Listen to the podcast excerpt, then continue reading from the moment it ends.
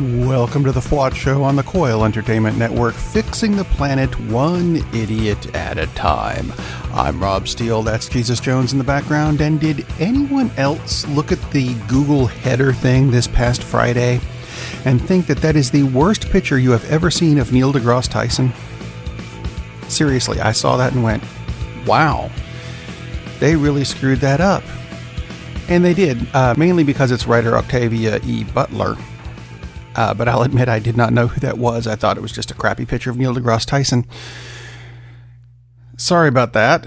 Um, but, you know, with it being a picture of Octavia E. Butler, it does explain why it does not look like Neil deGrasse Tyson.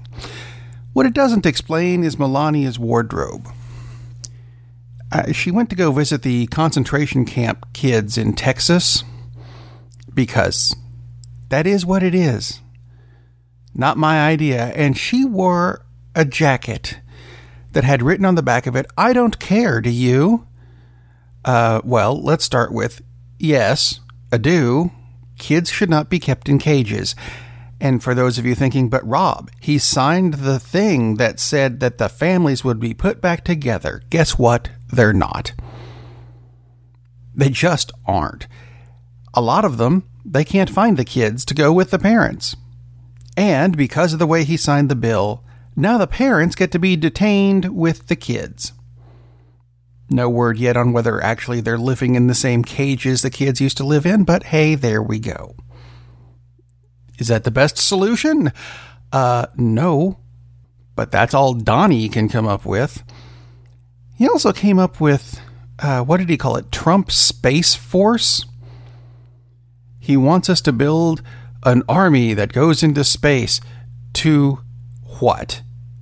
It's not an exploration force. He's not creating Starfleet from Star Trek. That would be a worthy goal. No, he wants to build a military force in space. why? Now, let's add to that. He wants us to go to space in a military fashion when Flint, Michigan has no water and Puerto Rico has no power. What happened to let's fix America first? I mean, that was his one plan that I almost actually liked. But of course, he's not doing that because he is a golf twiddler. What a.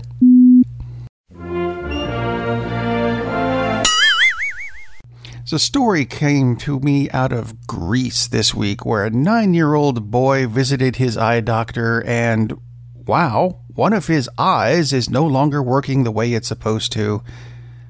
Uh, there's a hole in his left macula. Okay.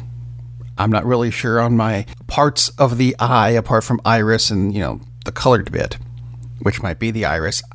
I don't pay that much attention to body part names. Can you tell? Not the point.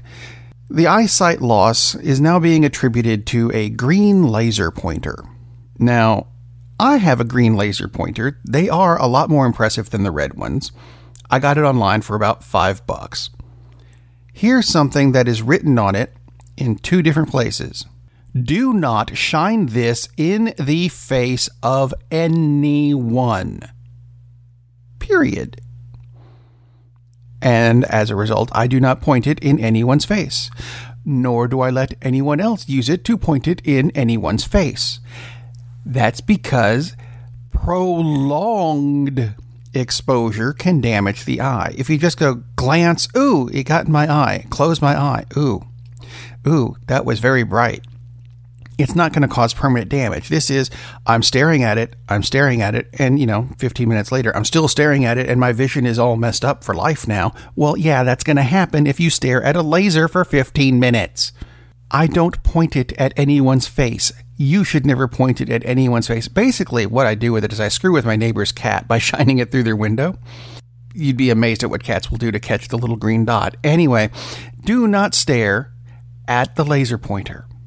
It's a public service announcement from the FWOT show, by the way.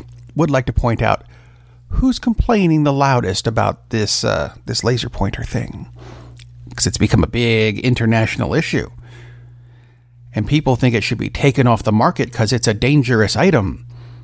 Who are those people? That would be the NRA. who thinks laser pointers are dangerous items and should be taken off the market. Uh, excuse me. Kettle?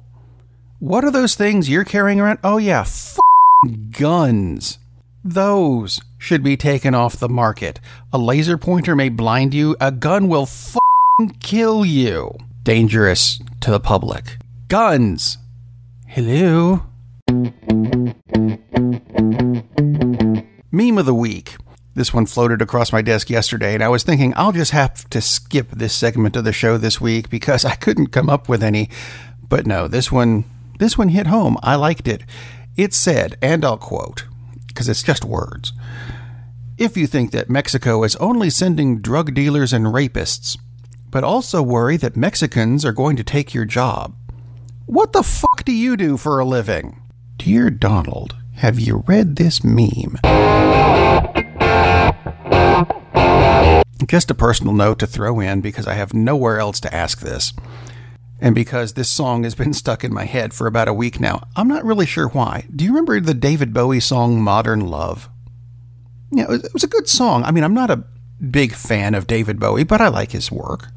But this one section of the song kept running through my head, and it threw me off because I think I, I, I finally understood how much this song doesn't make sense. There's a section of the song that says, No confession, no religion gets me to the church on time. Okay, if there is no confession and no religion, why does the church even exist? Much less, why are you going there on time at all? Why are you going there at all? That there's no reason now. I'm just throwing this out. I have no other bit to go with this.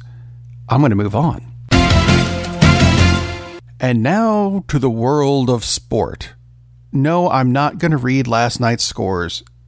There are just some really odd injuries that occurred this week, and I'm going to pass them along. Chicago Cubs All Star starter Brandon Morrow is going to be put on the 15 day disabled list.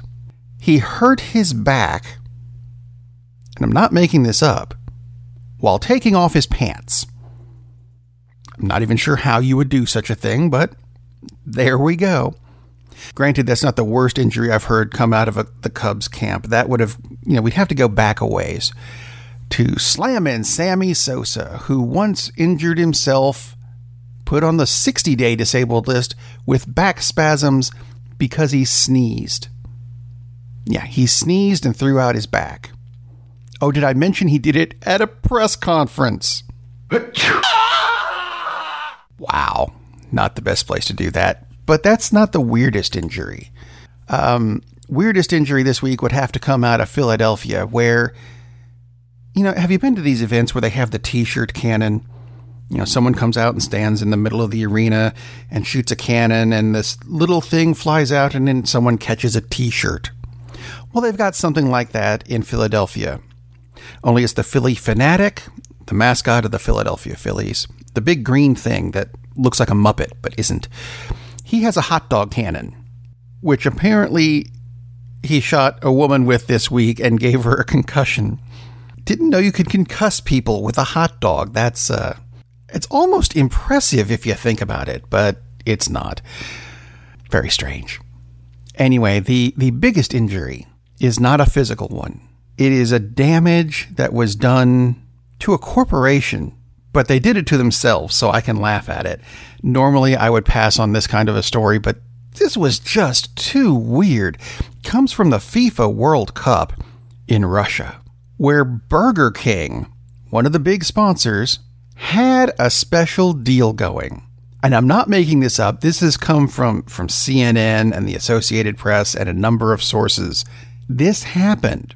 Russian Burger King had an offer of a lifetime supply of Whoppers and 3 million rubles, which is about $47,000, to any woman who could get pregnant by any of the visiting soccer stars from the other countries.